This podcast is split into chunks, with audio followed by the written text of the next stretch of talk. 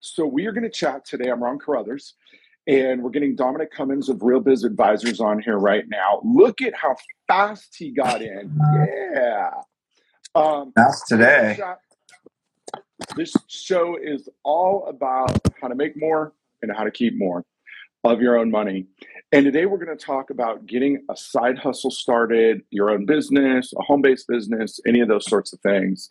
And this is the thank God tax deadline is Monday. overworked, over caffeinated, and underslept. And um, so, anyway, don't look too closely. Don't blow this up on a screen, all right? Keep it only on your phone. Hey, at least you got a good sweatshirt on, man. I like that sweatshirt. Right? So. How are you how are you doing this morning? Doing fantastic, man. I love this topic, so it's always a fun one. Talk about turning that side hustle into a main hustle. I think we took a survey last time, and there was a few people, more than a few people, uh, who were still running their own business and working somewhere else. So I think it's an appropriate topic for a few people, which would be good. Right on, man. Yeah, we're going to get into it. So I got a great story. I can't wait to tell you this story. But about someone starting a side hustle. But let's talk about what you don't need to do before you're going to get your own business going. The first thing that I would tell you is you do not need a 47 page business plan.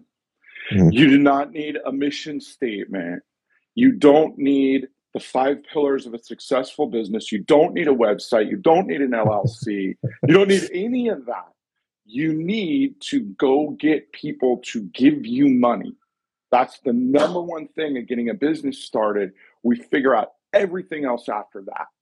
So that's the first thing I would say. And let me give you a perfect example. A buddy of mine, Dan Weiss, told me this story about a buddy of his who was going to USD high school. Um, so down here in San Diego, it's private Catholic high school, pretty small. It's got about 6,000 students, beautiful location. It's just like right up on the hill. But one of the problems there, you know, 20 plus years ago, when this guy was going to school, was parking. So students were always late for class. So my friend's friend started a valet business to park cars for students, had other students working for him, and uh, had a really successful business going. One slight problem with his business he never cleared it with USD. He didn't get a permit. He didn't get permission. And, and, he had the podium, and they're like, yeah, we'll take your keys. There you go. That'll be that much. All right, we'll park your car over there. And this is what busted him. This is the best part of the story. He only got busted. He probably still have that business down there, and they never would have figured it out, except they were trying to make time with the ladies, so they were charging girls less than guys. So some uh-huh. guy went in and complained to the faculty, like, hey, this is discriminatory. Like, why is your valet service charging me more than the girls? And of course, to which the faculty responded, valet service? What valet what service? valet service are you talking about? And so he got called into the dean's office, and I guess his business professor sat there the whole time with his head in his hands, probably trying not to crack up.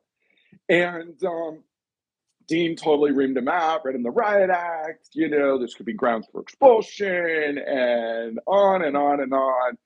And, um, you know, you put us in jeopardy, the liability, ah, da, da, da, da. And then a couple weeks later, they bumped into each other on campus, and he goes, Look, man, I had no choice but to ream you out.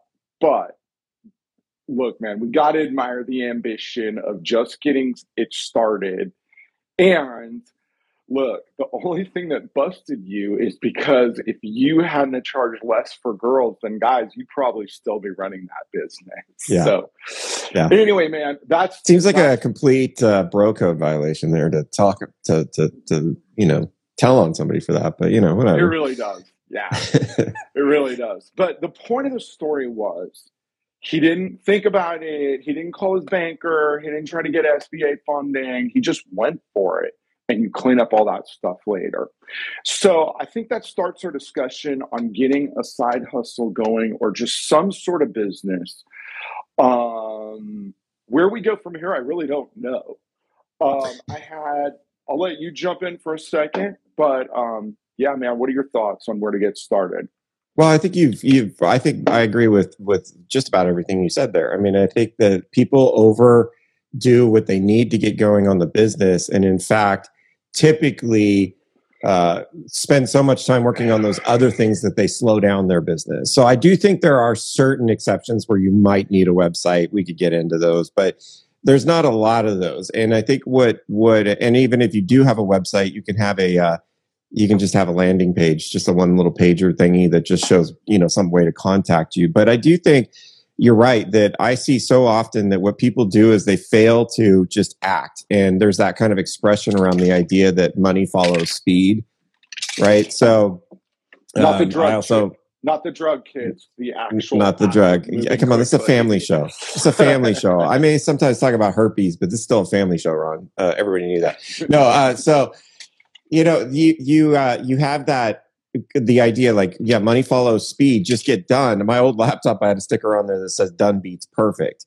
And i think where i see a lot of the people that turn that that uh that fail to turn that side hustle that really good idea into something monetized is that they just fail to act. And i i always go back to this reference. It was actually i heard it in a presentation by simon sinek way back when but one of the things he mentioned it's it's just food for thought is 250,000 people showed up at the mall in DC to watch Martin Luther King speak. And there was no website, no email, no save the date, no text message, no social media, no nothing.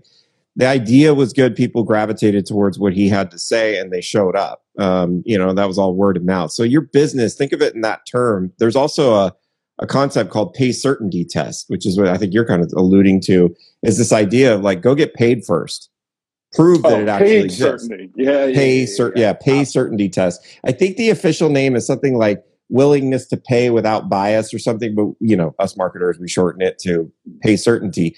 Go get paid, prove the model works, then go do a bunch of other stuff on top of it.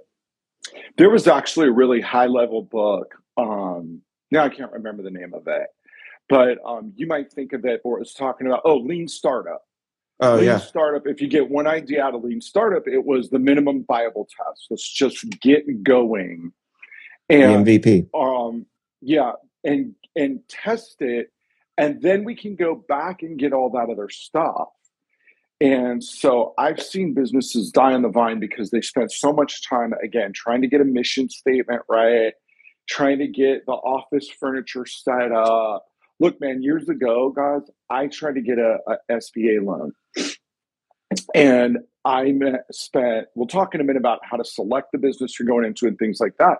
But I was trying to get an SBA loan going for a business that needed needed capital pretty badly. We ended up doing okay. It became ultimately this business. But um, they turned around and they wanted a business plan and they wanted to meet with me to meet with a score executive which is service corps of retired executives they're awesome by the way but um, if you need help on a business it's someone who's retired they'll match you up with someone in business you can bounce ideas off of them they're fantastic but trying to write a 57 business page plan for something i could explain in one paragraph right. just to make the bankers happy i got approved for the loan only to have them tell me it's a 12% loan and you got to put your house up as collateral. And I'm like, what are you guys talking about? You're going to put my house up as collateral? I could have gone and gotten an equity line for 4% and saved four months of time. So, again, if you're thinking of this, do your research, but make sure that Gary Halbert, a famous copywriter, said it best when he said, motion beats meditation all day, every day. Yep. So, um, what do you what do you see as the most successful businesses that people are starting out? You know, honestly, I don't, I don't know if I want to pick a, a side of it because I've seen business. You like pick a like a like a vertical or something that somebody's doing as much as the people who uh, combine some form of their passion or something that they care like that really motivates them with something that people need you'll win like it's so, yeah. You know, think about how many businesses you go, well, who would have ever done that? And then it makes, you know, billions of dollars. And it, you know, or those businesses where you go, well, why didn't I think of that? Like there's just stuff that you're like, well, that was pretty, pretty basic. So one of the things I encourage people to do is start to think about like, what do you, what do you just love? Like take a step back for a second. Like, what do you love doing? Like, what just motivates you? I, I got a great story around this actually. One of my mastermind members way back when joined because he was running a market, him and his wife running a marketing agency, doing all right, you know. But we're like, we need to build this business up. We want to, we want to grow this thing. Like, how do we join? So, all right, cool. So our onboarding call I go through and I said, hey, so just take let's take a step back because they were kind of talking about they're marketing these people and they're trying to figure out a vertical like where to work with and you know and I was like, yeah, in my head I'm thinking you guys don't even seem like you really like this business all that much. But let, let me ask. So I asked him. I said, hey, so what do you what do you just what do you love? And he's like, oh, I love doing ad campaigns. No, no, no, no. I mean like not not in your business. Just take a step back. Forget the business for a second. What do you love doing? And they were they laughed and they were real quiet and they were like, well he's like, my degree is in design. And he owns like a couple of like, not patents. I don't know if that would be what it would be called, but like he teaches this design skill that's, that's, he kind of invented this, this concept around like doing design. And he has that. He's also a part time professor at BYU. Nice. In design and he loves doing home design. And I was like, well, okay, so talk to me about how the marketing agency came about. And they're like, well, it's really we ran this design business and we couldn't you know we just didn't get enough clients we weren't doing a real great job so somebody told us asked us to do some marketing stuff so we went and did marketing and we've run a marketing agency ever since and i was like okay let me just back up for a second your struggle was marketing and now you run a marketing agency but you love design why why don't you just take everything you learned from marketing and just apply it to your design business? Marketing, lo and behold, design. right? Lo and behold, three months later, we had him actually design our kitchen. But like lo and behold, three months later, like he's doing design work and he's since left the mastermind because at this point, like I can't help him. He's off in a design business right. that's doing exceptionally well. He was he he got started dialing back his professor duties, whatever you want to call that. And that was turning that side hustle into a main hustle. Like he would do design work on the side while he ran a marketing agency even though he ran both businesses. So that, I think that's that thesis. What are you passionate about? What do you care about? Like, what are the things that you love? And chances are, if you love him, I, I was talking to another guy, and he he runs competitively, super into it. I was like, "Where are you into like the triathlon community at all?" He's like, "Oh my god, I know all of them. Why didn't you do something with them?" Oh man, yeah, their marketing sucks. Let me help with that. okay, there's your business, right? Like, do something that you that you're passionate about and really excited. He actually ended up working with like political figures because that was the other thing he was super passionate about, and they desperately needed help. He's an independent. Uh, or no, libertarian. So he's a libertarian. So he, he, he had a, you know, they could desperately use some marketing help. So he's off help. doing that. Clean up the, and he's doing well. Guys. Right. Yeah. So it's, that's that thing. Yeah. I think I would encourage you find your passion, build a business around it. No, I'm going to give you the opposite side of that. Okay. Uh, my suggestion would be also because I like to read books and be left alone and drink wine. And so, and I really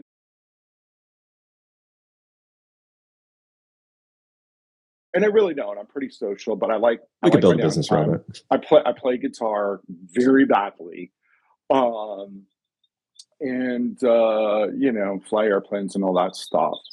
But I had two clients I took sp- spoken to this month so far that run janitorial businesses yeah. that are in the high six to mid seven figures. So, did anyone ever wake up and be like, dude, you know what, man, just and they're guys, you know, like, man, just seeing this stuff clean, like, you know, like I've never, I mean, I like when the cleaning lady comes and my house looks nice, but I'm not like, yeah, but the point is, they just went for the straight yeah. cash like, what is the need that I can fill? And then I will spend my money on buying the things that I am passionate about, but I got a business that's stable and predictable and steady and all those sorts of yeah. things. By the way, for those of you just turning tuning into the show, this is the make more, keep more. It's all about money. We answer questions, we amuse ourselves, we amuse you guys. Dominic is one of the speakers that's been featured a bunch at the digital marketer stage, and I'm a financial advisor and tax professional. We do all things related to the money. So that's if you're wondering what you stumbled upon, that's it. And today we're talking about side hustles and how to get a business going. Okay, so once you've decided on a business, then, and you're like, all right, this is the thing I'm going to do. What would you say is the very next next step for that for someone? Well, so if you're going to do the side hustle around the passion project, I think there's one approach to that. If you're going to do what I would call the boring business route, which I don't mean in a bad way, like what you just talked about, go find a cash business that's just going to do really, really well. Those are really exciting. Like you think about uh, janitorial is good. I mean, you remember back in the day when buying like a storage facility or whatever, these passive income type of businesses that are somewhat boring, if you will. Again, not not meant that in a bad way. It's just literally it's a boring business that just spits off cash, which is I love those. So I think if you're going to do that, that's a different thing. You do some acquisition strategies. Maybe we can even talk about that, how to get some lending, all that kind of stuff uh, in the future to talk about those. Actually, that goes hand in hand with last week's conversation around make sure you have some dang cash in the bank right like that's that's a big part of where you could acquire one of those those boring businesses but if you're going to run a passion business to me i talked about this a few weeks ago i think part of it is looking at your network if you're really passionate about it chances are there's a bit of a birds of a feather flock together scenario that's going on. If you're super passionate about it, I bet you have some people around you. You're in some groups, you're on some Reddit threads, you're on something that's around your passion. And those make for a good first 10 people to call. Like make a list, call those people, say, hey, can I take you to lunch? Or if it's remote, I'll, send you something if you jump on a Zoom with me.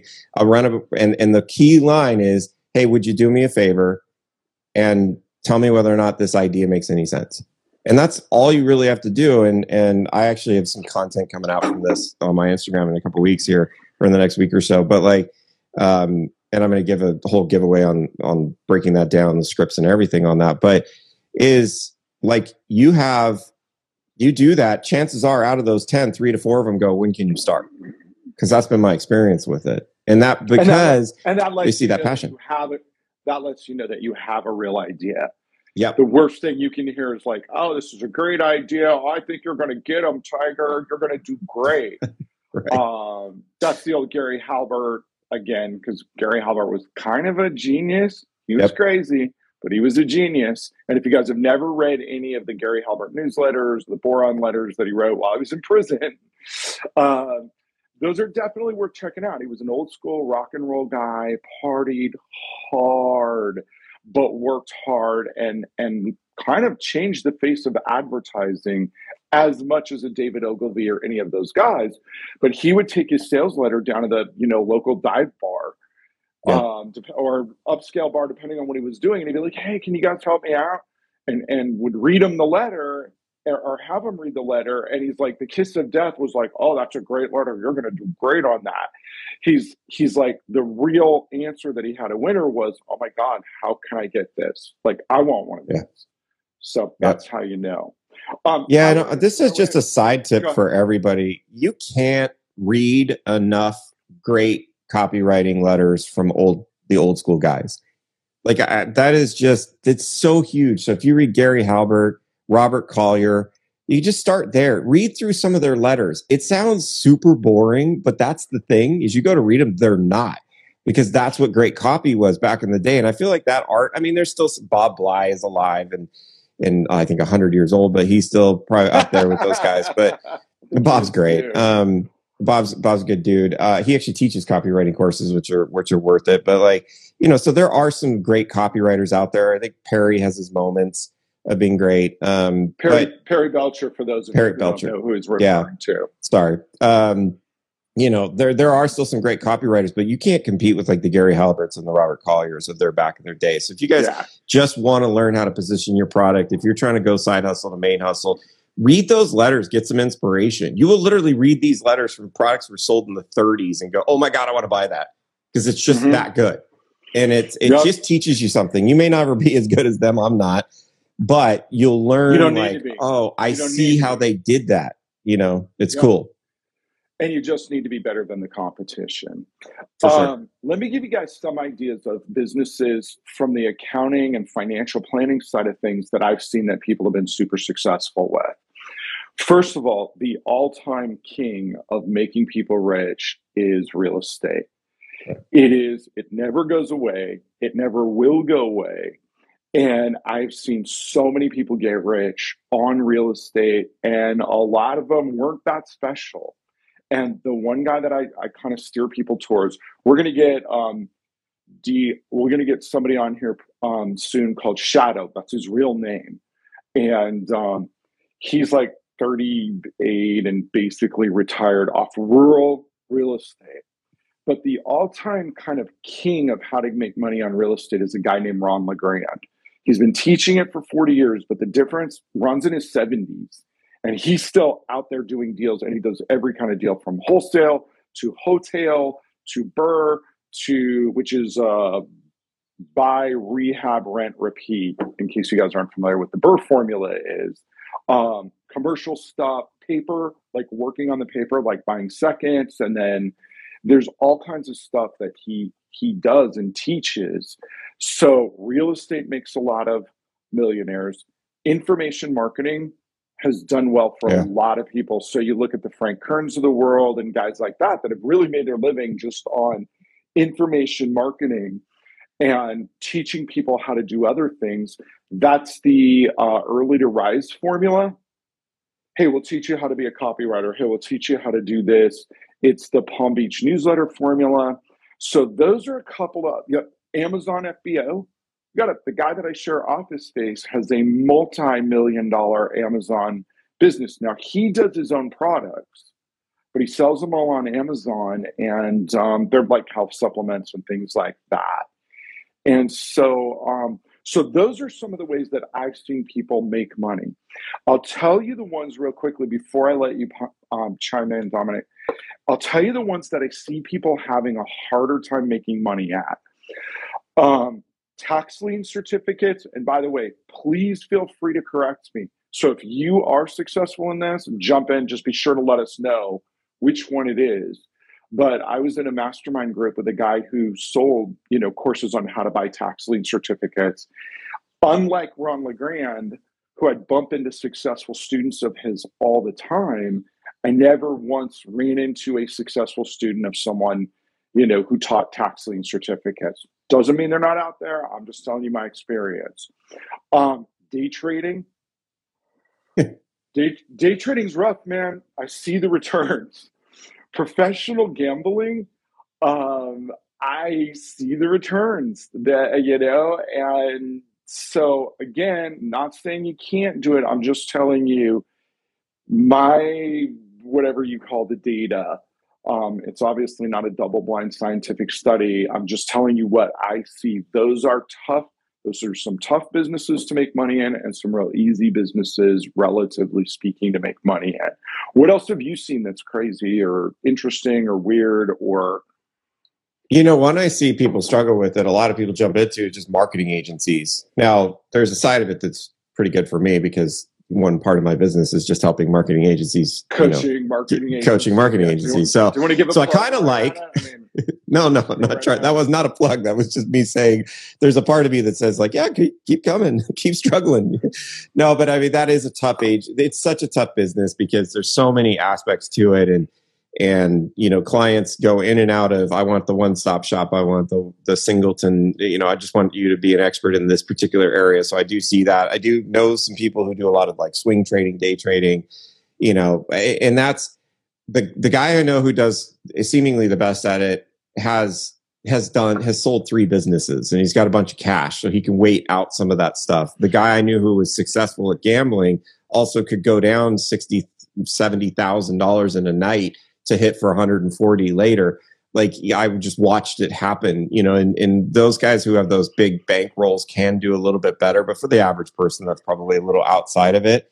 But real estate continues just to be the thing. I mean it, it's you know commercial property uh, you know or or uh, i just lost the word for the opposite of consu- uh, commercial property but anyway retail retail, retail like, you, know, you know i mean any of that type of stuff seems to be doing well yeah, for residential people residential. There's the word. You can throw either one of those. Yeah. yeah, that that was the word I was looking for, and I think that's a good smart move. But you've got to get some cash in the meantime. And a lot of what we're talking about today about moving your side hustle to your main hustle is that opportunity to build some cash because what Ron's talked about, for instance, you know, going back is it's pretty interesting. Like I, I was talking to a buddy of mine the other day, he's thinking about going out on his own, and I, he was like, "Oh, I got to replace my big salary." that I have. And I'm like, yes, but not as much as you think because the taxation is different on owning your own business. There's so Completely many things different. that are right? There's so many, like you might, let's say you're making a quarter million dollars a year in your, your current, your role, then you come out of that, you might be able to replace all that at, I, you might know the number better than me, but I mean, you know, it might be buck 60, buck 70. And to be able to do that as your own, on your own as a business owner isn't actually that difficult. I mean, that's 10, a little over 10 grand a month. You can do that without something that's completely flushed out. Going all the way back to your original point, you don't necessarily have to to have a website. You don't have to have a corporate structure. You definitely don't have to have a corporate structure. You don't have to have a business plan to throw down 10 grand a month in a business or a little bit more than I know it's a little more than that. But but you know, so it, it's it, it really only starts to get complicated, I think, in my experience, is when you start to hit that twenty five, thirty thousand dollar $30,000 a month range. That's when your business starts to get a little more complicated, um, and then you're you're starting to you know, I have I, I, have these like stages. I don't remember off the top of my head. I'll I'll share them another time. But like the look, mom, I've got a real business stage. You know, that's like when you can actually say something, and then the stage where you're like, oh crap, I actually have to tell the IRS about this one. Like you start to go into that. Now I know that's not the official. It's fun to call your mom and tell her how much money you're making. It's not that much fun to explain it to the IRS. Man, they're dicks. They want part of it. yeah, what, what, a jerk. Gosh. So let me, let me I think. Go ahead. Yeah. I'm going to interrupt you for one second. For those of you just jumping on, this is the Make More, Keep More podcast. It's all things money. I'm Ron Carruthers. That's Dominic Cummins of Real Biz Advisors. And today we're chatting about getting a side hustle going. Like, where do you start? But the one point I wanted to make just real quickly the tax code right now sits at about 81,000 pages. And, and literally, as you know, owning a tax office and, and having clients, the number one qu- answer to most questions is let me look that up for you because it keeps changing. And back in DC, they keep messing with the rules. But this is the one thing to keep in mind the tax code has about 30 pages legit of what you're supposed to pay and how the formulas work. The other 80,970 pages are basically all the exceptions and loopholes the majority of which are geared towards the self-employed business owner. So let me give you a perfect example of this. We get a guy who works for a uh, marketing agency that I was just chatting with yesterday, and um, he got a massive salary last year, and he wanted to know, okay, what can I do from a tax standpoint? And you know, it's after the year we just met last week. We're chatting again. We chatted again yesterday and the answer is not a lot until I got to the very last line of his, his confidential questionnaire. And he's like, oh, yeah, I'm doing some, you know, and then he inserted his side business there. And I'm like, oh, man, you're screwed. You're screwed. You're doubly screwed. Triply screwed. Wait, what's this? I'm like, tell me about that. And then he told me a little bit about it. I'm like, boom, there you go. We're not going to save. I mean, his tax bill is massive. But I'm like, we're not going to save, you know, $100,000 this year on your taxes, but we're going to save enough to make it worth your while, more than you're going to pay me to do this. Mm-hmm. And then we can now plan ahead and save going forward because now we can write off condos and travel and lots of things that he can't write off as an employee of somebody else. So always keep in mind, and again, to realize those benefits, you don't need an LLC you don't need a you know again nobody cares if you have a website. And look i'm not saying if your business is amazon fbo you don't need a website. Of course you do to sell your stuff. What i'm saying is if you're just going to do some personal service or you know whatever it is that doesn't require a a website just get going add that stuff later my business ran for and yes i'm i'm older than dirt compared to a lot of you guys on here says dominic um, but I'm old enough. I mean, we were eight years into the internet revolution before we actually sat down and got a website for my main company at the time. We just didn't need it.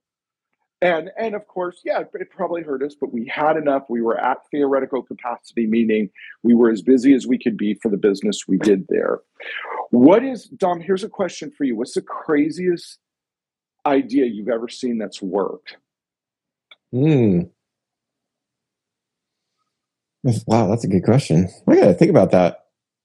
That's worked. that being the key, the key piece of it. While you're thinking, by the way, the, the best thing I can say is don't overcomplicate this. Right. The greatest show of all time. I won't fight anybody who says differently because I'm peaceful man. But um, the wire, the wire, the wire. All right. Well, you know they might buy it. Um, the Wire is the greatest show of all time. All you Breaking Bad lovers, look, it was a great show, but Walter and Skyler were so unlikable that I just kept wanting Gus or Mike or somebody to put a bullet in them, you know, and then carry the show on without those guys. The Wire is a great show.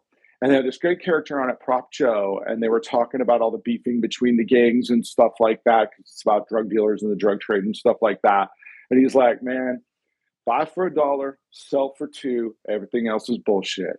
And that is one of the greatest quotes of all time. Just keep that in mind with your business. Buy for a dollar, sell for two. Well, and, and so to kind of answer your question, I think this one blows me away. We actually talked about this a few months or a few few shows ago.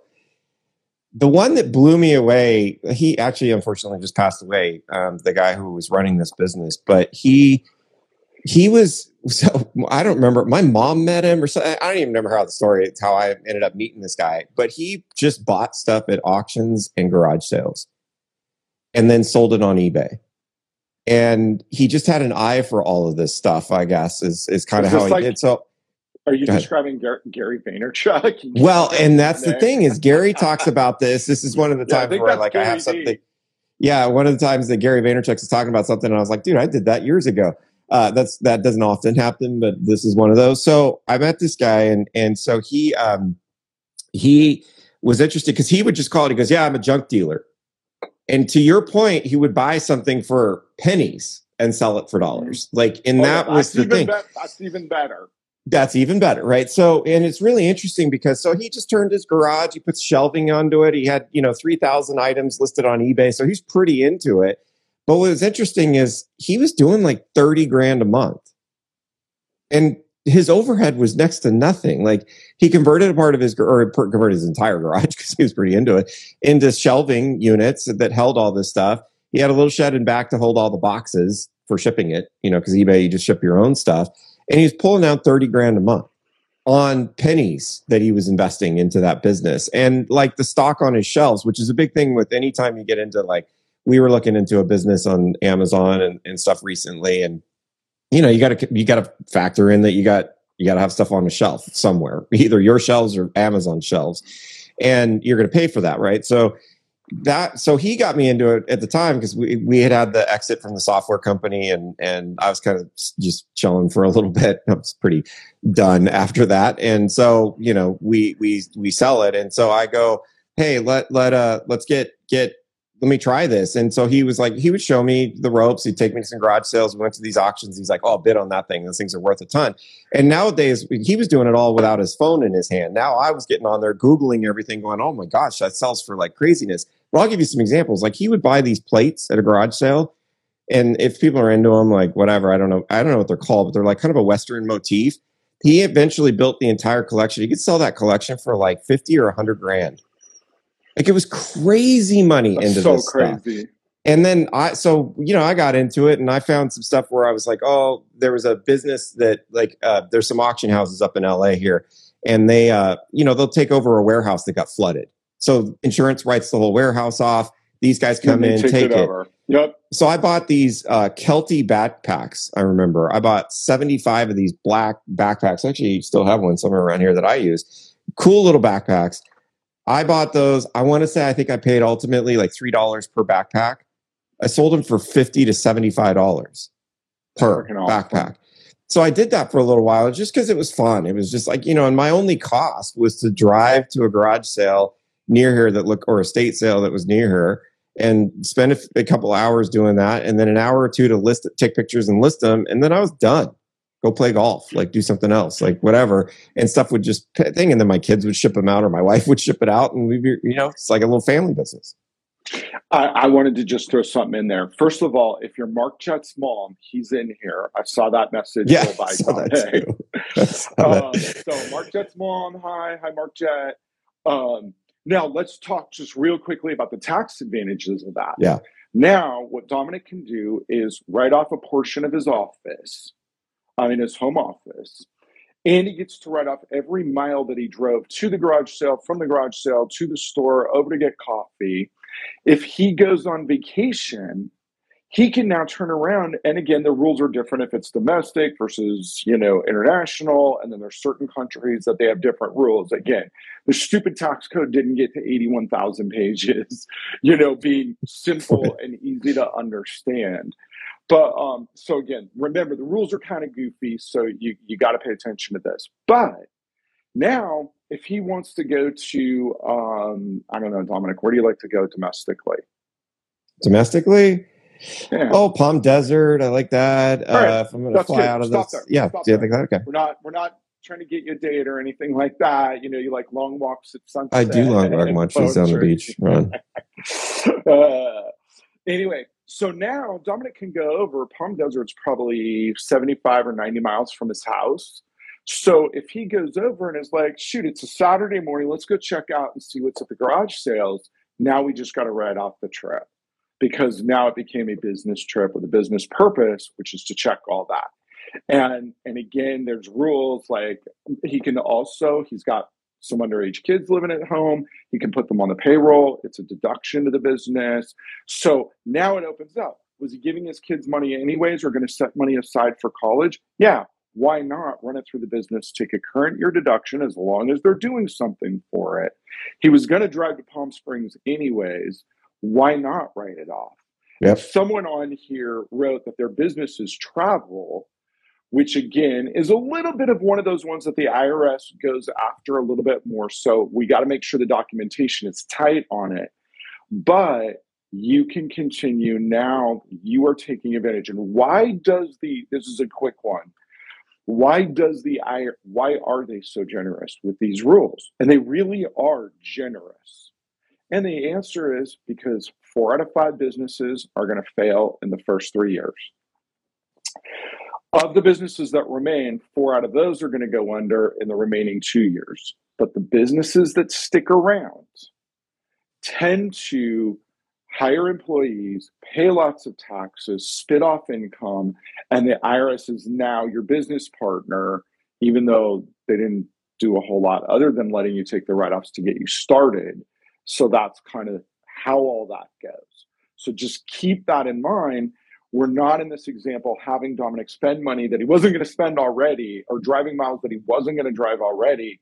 We're just now able to capture those those dollars and those miles, take a current year deduction, and then move on. If you guys are just joining us, this is the Make More, Keep More Money podcast uh, in your head, you should literally be hearing Biggie's "Mo Money, Mo Problems" right now as we go through this. I am going to have to end before too too long, Dominic, just because I've still got files. I got to yep. get down and get cleaned up um, and get down since we are right up against the tax deadline. But what else do you want to share with these guys? Well, I'll mention real quick thing because we actually haven't. Hustle. We haven't mentioned this since the very beginning of it. How this little, real quick on the make more, keep more show as this uh, started actually was my wife's idea. That's not the necessarily the point of the story but she did come up with this idea. But ron and, and i have known each other for and since she's listening you're a wise man Bring it yes up. Yes, and uh, so um, i we ron and i have known each other for over 30 years uh, and we have always operated i got my uh, investment licenses at 19 largely because i was uh, motivated by Ron's BMW convertible that I was like, if he's got one of those, I want to do the same thing he does. Uh, so I got that. Uh, the green BMW, remember that one? Um, yeah, I bought it right after I had my second kid. It was the stupidest, literally the, uh, no, there was one other stupid purchase. I bought an Escalade right as I was getting divorced. And um, so that BMW was the second most impractical purchase I've ever made. But, but it was but it cool though. But it motivated me into a career. so that's why we started to make more, keep more podcast, and and we both uh, have some. Uh, Ron is is far stronger on the the keep more side of it with the tax side of it than I am. Uh, I usually end up taking notes on what he's talking about. My wife later on is like, "Hey, do we need to do what Ron said?" Uh, so we do that, but we're going to talk way, about everything about making money. if you're wondering that, do you need to do what Ron says? The answer is the answer is yes. yes. Except for the not drinking for 75 days. so anyway, but yeah, I think so. It, just to give you guys, if you just, you know, you were listening earlier when I was talking about the, I don't do the eBay thing uh, anymore. Um, but it's interesting because at our, when I was doing it, and again, I, I don't know, maybe 10, 15 hours a week, doing 3,500, 4,000 a month you know, yeah, it, that so, it works so good you stop doing it. Yeah, you know, it's yeah, it's so. Uh, I mean, I knew what I wanted to do ultimately, but I do think about that business once in a while, and I go, "Dude, it was so easy." And you're right; you can write off a lot of stuff. So, the point being is, if you want to turn your side hustle or into your main hustle, some of the stuff we've been talking about, some of you already have a side hustle. You already something you're doing on the side. Some of you already run businesses, which is awesome as well. But if you're sitting there thinking about, well, I mean, I would love to own my own business, but I don't know what to do like honestly start the ebay thing go to garage sales and just pick up stuff. If it looks kind of interesting on the table that's sitting there and it's 25 cents google it real quick and it's uh, incredible to see what's is. And, and we talked about watches last week. I, saw an article yesterday or uh, what do you call it? Uh, uh, it was like an instagram story uh, from this watch company and they were talking about how many people will go to a sale a garage sale and for a hundred bucks buy a watch that's worth 20, 30,000 bucks because nobody knew what it was worth. Now they were talking about the ethical thing of should you tell the family what it's worth if they're selling it? I know, uh, but uh, I won't weigh in on that. I, my thoughts, but uh, but the but the point being is that the garage sales are amazing and and there are some things you could do and it's honestly it's a low key business and find out whether or not because here's here's what I will say about side hustles and main hustles. One of the best pieces of advice I got from a guy who's been a long time business owner is said, you know what, honestly though, not everybody's built for running their own business. And I and I thought that was interesting. And there's nothing wrong with that. Like I've seen nope. great people out there who should work at a company and they do phenomenally well, but I don't think that everybody should necessarily own their own business. So trying something like this eBay thing as a side hustle, for instance, or selling on Amazon or whatever. It doesn't matter where you sell it, but just going to garage sales, picking up stuff. Gary Vaynerchuk talks about this all the time. Do that. Go see whether you've got what it takes to sit there and spend the time writing the thing up, like doing the research, you know, getting up when you don't want to. Because sometimes these estate sales start at seven o'clock in the morning, and you want to be there first. And you know, there's there's some hustle involved in it. And if that's you, you turn out you're like, yeah, I don't I don't like that part. Then then by all means, don't beat yourself up for wanting to stay employed in a company. And let me give you one other one other thing that I was thinking about. Uh, I've got a formula for you guys of how much time you should spend doing um, different pieces of the business because I want to want you guys to be careful of something. But first, I want to talk about how do you find the time to do it because that's the other thing, right? Mm-hmm. A lot of us have kids or an active social life, got a job that we work at. So, a couple things to think about. Number one, um, if you do, um, let's do some math real quickly. If you work two hours a weekend, all right, on I'm sorry, per day on the weekend. So just two hours on Saturday, two hours on Sunday. So let's just say you're wiped out during the week, you're done, you got to go home and watch Narcos or The Wire, um, the greatest show there ever was, and um, you're just done. But you get up on a Saturday morning at 7:30 and you work till 9 you get a cup of coffee and you work till 9:30 and you do the same thing on Sunday. You're done at 9:30, you got the whole rest of the day ahead, right? And by the way, Gene Simmons writes about this. Gene Simmons, the if you're like Gene Simmons from Kiss, the guy who wears Judy Judson hooker boots and paints his face and sticks his tongue out, that guy has one of the best business books I've ever read. It's called um, Sex Money Kiss and I remember reading that. He's like, What are you doing on the weekend, anyways? You know, like, come on. But think about this two hours on a Saturday, two hours on a Sunday, first thing in the morning, you're done for the entire day. You can goof off, do whatever. That is 408 hours in a year. Mm-hmm. That's the equivalent of 10 40 hour work weeks. 10. So and by the way, if you just did a different version, which is one hour um, a week, I mean, one hour a day, think about that. It's one hour a day. That's now seven hours a week. So again, that's almost going to double that, not quite. But the idea that you just don't have time is some bullshit. So again, yeah, like you can find the time. Look, man, I'm dead e- exhausted. Um, but I had to make the time, and yeah, I got a little less sleep to go work out and do this podcast. But yeah, and it sucks. Like, trust me, I wanted to sleep in. But if it's important to you, you'll find a way to do it. Now, one other formula I want to give you guys, and I read this from a great business book called The Pledge by Michael Masterson. And I think we talked about it last week, but mm-hmm. I don't remember. But if you haven't gotten The Pledge is a great, great, great book. And he talks about being aware of becoming a success junkie. And what he means by that is people who go to success seminars or buy courses that they never look at, they just wait for the next course. Now, that's great for information marketers, but it's not good for making an active change in your life. So, his formula, which just think of it in terms of some version of this, even if you don't follow it, is spend no more than 25% of your time so if you've got four hours that you're going to devote a week, one hour goes to researching and learning about what you're going to do, reading a book on it, finding somebody who's done it. One hour, your second 25% is watching someone or interacting with someone who's successful at it, but make sure that at least 50% of your time, half your time is action. Mm-hmm. So you might, let's take your business for a moment you might go on a, on a, Saturday morning and take two hours and go to garage sales and look for a watch or gold or something undervalued or something that you think you can flip, right? As an example of that business. And again, it's just one example. There's dozens of things you can do.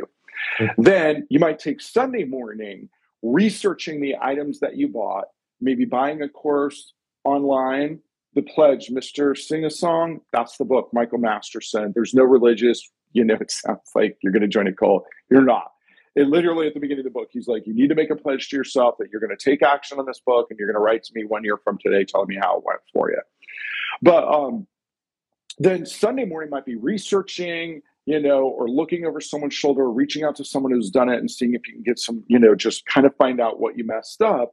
But the key formula is not spending years getting ready to get ready, to think about getting ready, to do it because all you're doing is procrastinating. And the best way I heard this put is failure is great because failure means you're better prepared. So you buy some stuff, spend 50 bucks, and can't sell any of it. But now you know, okay, that didn't sell. Let's go back. Now you're wiser. If you procrastinate, there is no next time for you to get wiser because you haven't taken any action. And and look, we even called out the curse of the A student. My assistant and I were chatting about this the other day, where I'm like, you know, she's in some uncomfortable waters with some stuff where she's learning some new skills, and um, you know, it's stressful for her and having to look stuff up. And I'm like, stuff. That's how you get good at anything, right? right? And I'm like, you were an A student, weren't you? She's like, yeah. And I'm like, so you're not used to being uncomfortable because you always were, you know, the smartest one in your class, right? It's like, yeah. And I'm like, exactly. You need to get over yourself and um, just focus on that. So that's my little rant. Yeah, I think a lot of schooling teaches us to just be perfect. Like you got a better grade if everything was perfectly written in perfect cursive and per well, some of the young people don't know what cursive world. is anymore. But it's not the real world. And it's just really like again, money like speed. You, you got to get moving on something. I mean, actually this pod, this this show podcast whatever the heck we call this thing uh, was was like that right? You remember you and i t- ivana came up with the idea said hey i got, got an idea i want to throw to you guys. We had a little meeting we talked and you were like all right cool maybe let's start it up. I don't remember if it was after tax season or something like you were like let's just get and i was like and, and i'm not you're usually very on stuff and it, you were just like i said let's just launch it next week or a week after next let's just go and our first one we shot here in the room. You guys haven't even seen it because we recorded it and then couldn't figure out how to actually play it to any of you. So so that's just sitting and, there. And, and I didn't want to do it live because I just had a death in the family. So yep. I was like, man, you know, I'm pretty good at keeping it together, but on the off chance I don't. yeah. We're just gonna and then this whole episode. Right, and then hey, thank you whoever I saw something Lovely went by like thank you. So yeah, thank you. We appreciate um, that. But you know, so then you go on there and you're and you're yeah, we do appreciate that. I mean, so then we go on first episode. That one was pretty cool. You guys seem to really do good. it. And then we went through kind of a little couple of episodes where there wasn't as much participation, not as much people on there because we're figuring stuff out. If we had sat here and figured out the formula we'd still be sitting here figuring out the formula rather than just getting the show. And and you guys do. We get some good feedback from you guys, private messages, and appreciate that. I mean, that's it's really cool. All because we just went for it. Is it perfect? Heck no. If you listen to the audio last week's, I totally screwed up the audio. I did figure out what it was. One that it was this one tiny, this super tiny little thing screwed up all of our audio last week. But anyway, side point. Um, but anyway, so that's the point. Is just stuff isn't perfect, and you got to just go and and just try it out. And if it costs you, like your example, fifty bucks or a hundred bucks or even a thousand bucks to figure out that it wasn't the right idea, at least you knew something from that. And I've yet to see somebody come out of doing that without like the real idea that's gonna work on the back end of that. Because the experiment teaches you what's gonna work or what didn't work, and your next effort's far more successful. Yeah, um, interesting thing from copywriters. A lot of copywriters are like, hey man, we have to try four or five versions of a sales letter to get the one that actually hits and it's compelling. The infomercial world, which kind of, yeah, it still exists, but it was a big deal back in, you know, before the internet. And if you guys aren't familiar, because you're too young to even know that, it's like a 30 minute or hour long paid commercial that looks like a show. And um, they could tell they would might spend six months getting one of them together, spend quarter of a million dollars, and test it in a handful of markets on a Friday and Saturday night, and they would know immediately if it was dead or alive.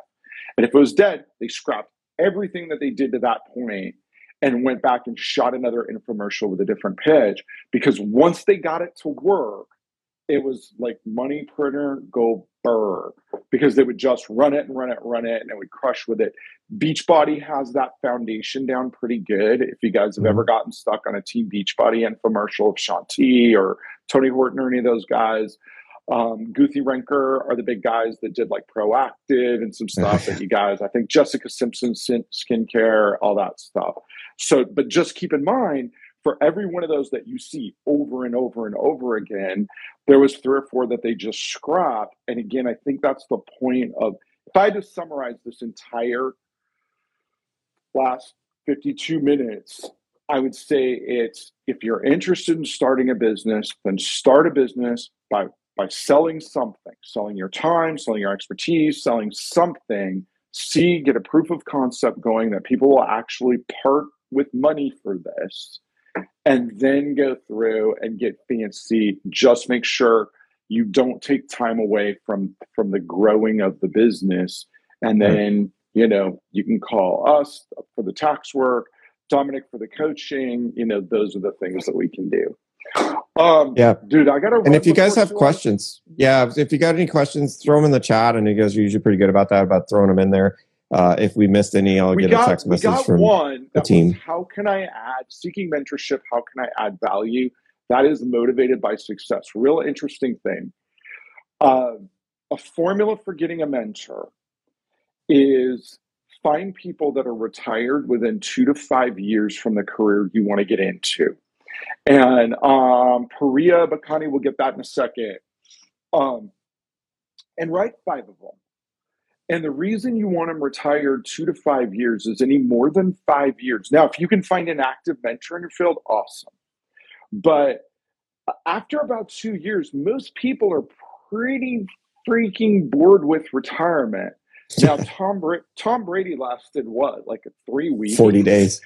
Yeah. yeah. and the best thing I read is uh, Tom Brady decided he'd much rather be hit by 300 pound linemen than stay home with kids and have Gisele around. and you know what's funny? That is probably not far from the truth at all. Sorry, Tom, if you're listening, man, you're you're one of the greatest. Even if we're we were both Chargers fans, Dominic still is. I'm kind of on the fence since they left San Diego. And we were on the receiving end of many a Brady beatdown as a city and team. Yeah. But um, I don't even know where I was going with that. But it was really, oh, so the mentor, by two years, they're kind of bored. Yeah. By five, they may or may not be in touch. And if you write four or five of them asking for 15 minutes of their time, just to ask them a couple questions and then see where the relationship goes from there. Someone else asked, Do you use Shopify? Yeah, so I think that might have been really. And correct me if I'm wrong on that question. And Alessandra just texted me to uh, to it, me as well. She is not joining us here live because it's her birthday, what? so I think she has other plans. She wants to go have some fun. She's on here. What's, she's just texting, so she's not in the room this time to to be able to share. Uh, but yeah, and it was EE's birthday yesterday, so you know it's all, all, all loading up the whole family. So um, Shopify, I think it's related. Correct me if I'm wrong here. Related to some of the stuff when I was talking about going to maybe the garage sailing and, and stuff like that. So I think long term you could, if it's not, just just tell us. Um, if, I think you could do that, but I go kind of going to where we started. I'd start as simply and as cost effective as possible. There's a cost associated with Shop. Shopify is phenomenal. Um, our friends IRS Cocktails joined on a little bit ago. They use Shopify for selling their pre-made cocktails, and they're phenomenal, liquor. by the way. Yeah, liquor. Um, that kind of stuff like that. That is really good. Um, and so Shopify is exceptional.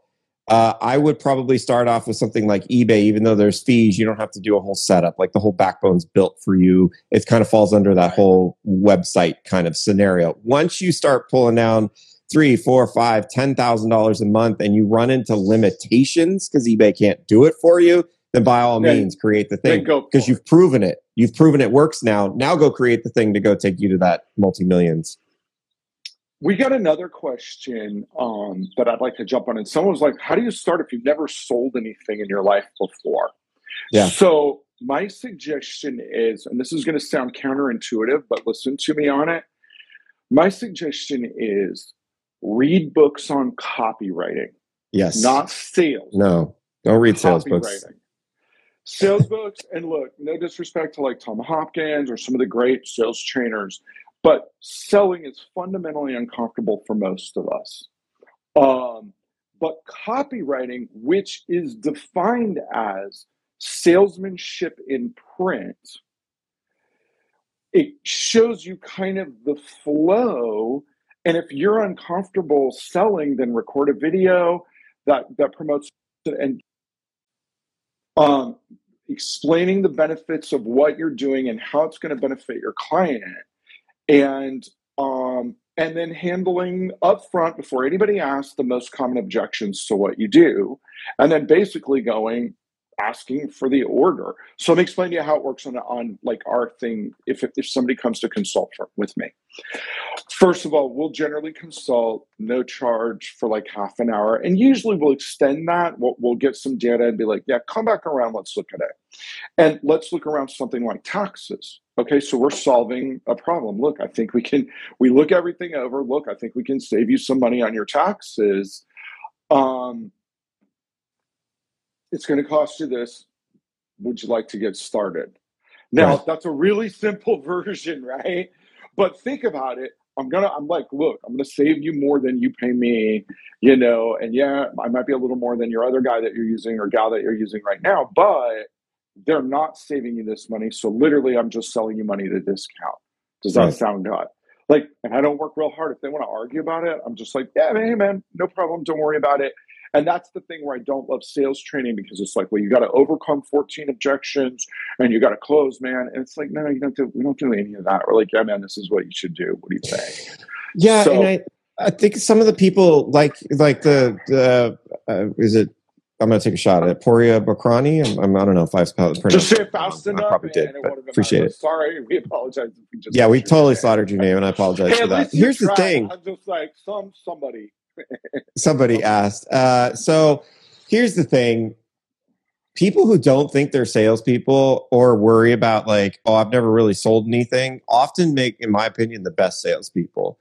And because ultimately, I just I did a reel on this the other day. It's like the idea you you uh we, we all go we try to lump into whether it's business to business or business to consumer the ultimate of it is it's neither of those things. You're not selling either of those. You're human to human.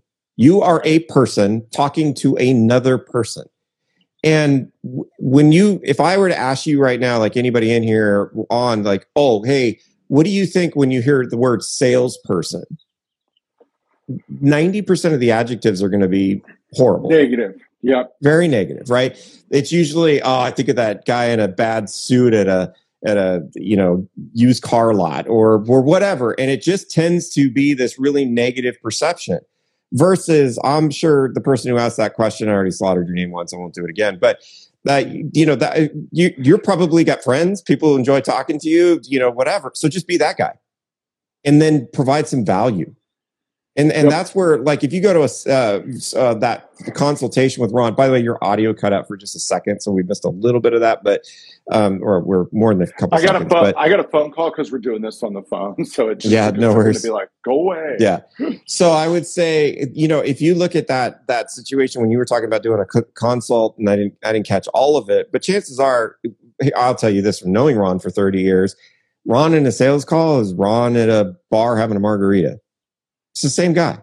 Like it doesn't change. And to me, that's the best sales advice I can give you is just be you. And yeah. most people struggle with sales because it's the old adage of square peg round hole. They struggle with sales because you read a book and it's tell you tells you how you're supposed to position things and you're saying crap that doesn't feel natural to you and you sound like an idiot. Or you can just walk in and be you, make mistakes because that's human, and people buy from you because they trust you because you got no, you're not hiding anything. That's when we used to when I worked in big time software sales. All of us, you know, highly trained sales professionals would go into the calls, and then I'd bring in my sales ops guy who was a you know basically a nerd and right, you right. know all into software and did whatever and every single time this is what i opened my eyes to it is every single time the client wanted to talk to them. Yeah they like and really i could have left the room at that point. They had no interest yeah. in talking to me anymore. Totally. so that's so, that's my advice for you if you haven't sold. Don't don't stress it just be you. Find something bring some value it'll the rest will take care of itself.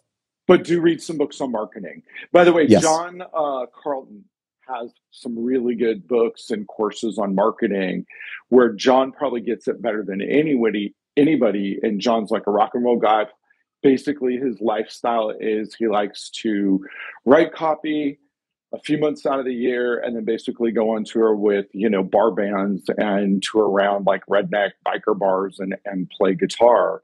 And he's like salesmanship in print that's all it's just you and me talking. You're talking to your audience.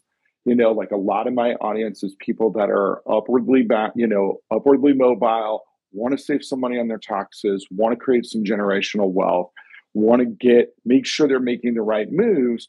So when we chat with them we just like i mean like look man the first meeting i barely do any talking. I just ask a bunch of questions. Yeah. like yeah you know what? And if we can i'll be like we can help with that. Give me some homework. Let me show you how.